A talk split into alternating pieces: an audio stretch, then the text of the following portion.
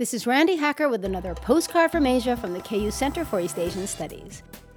Across dynasties here in China, imperial stone lions have guarded the entrances to imperial buildings. On the right, a male lion, his right paw resting possessively on a globe, symbolizing dominion over the world. On the left, a female lion, her left paw resting possessively on a cub, symbolizing the cycle of life. Two genders appear together to balance yin and yang. Called shí shī or stone lion in Chinese, they bear a striking resemblance to dogs, which might explain, in some kooky backhanded way, the logic behind the People's Park Zoo's decision to claim that a Tibetan Mastiff was an African lion. Sure, Tibetan Mastiffs are large and have shaggy mane like fur around their head, but still, there was a dead giveaway that tipped the public off. In China, dogs say wong wong. In the US, they say woof woof. Whatever. Neither is the sound a lion makes in any language. From the KU Center for East Asian Studies, this is Randi Hacker. Wish you were here.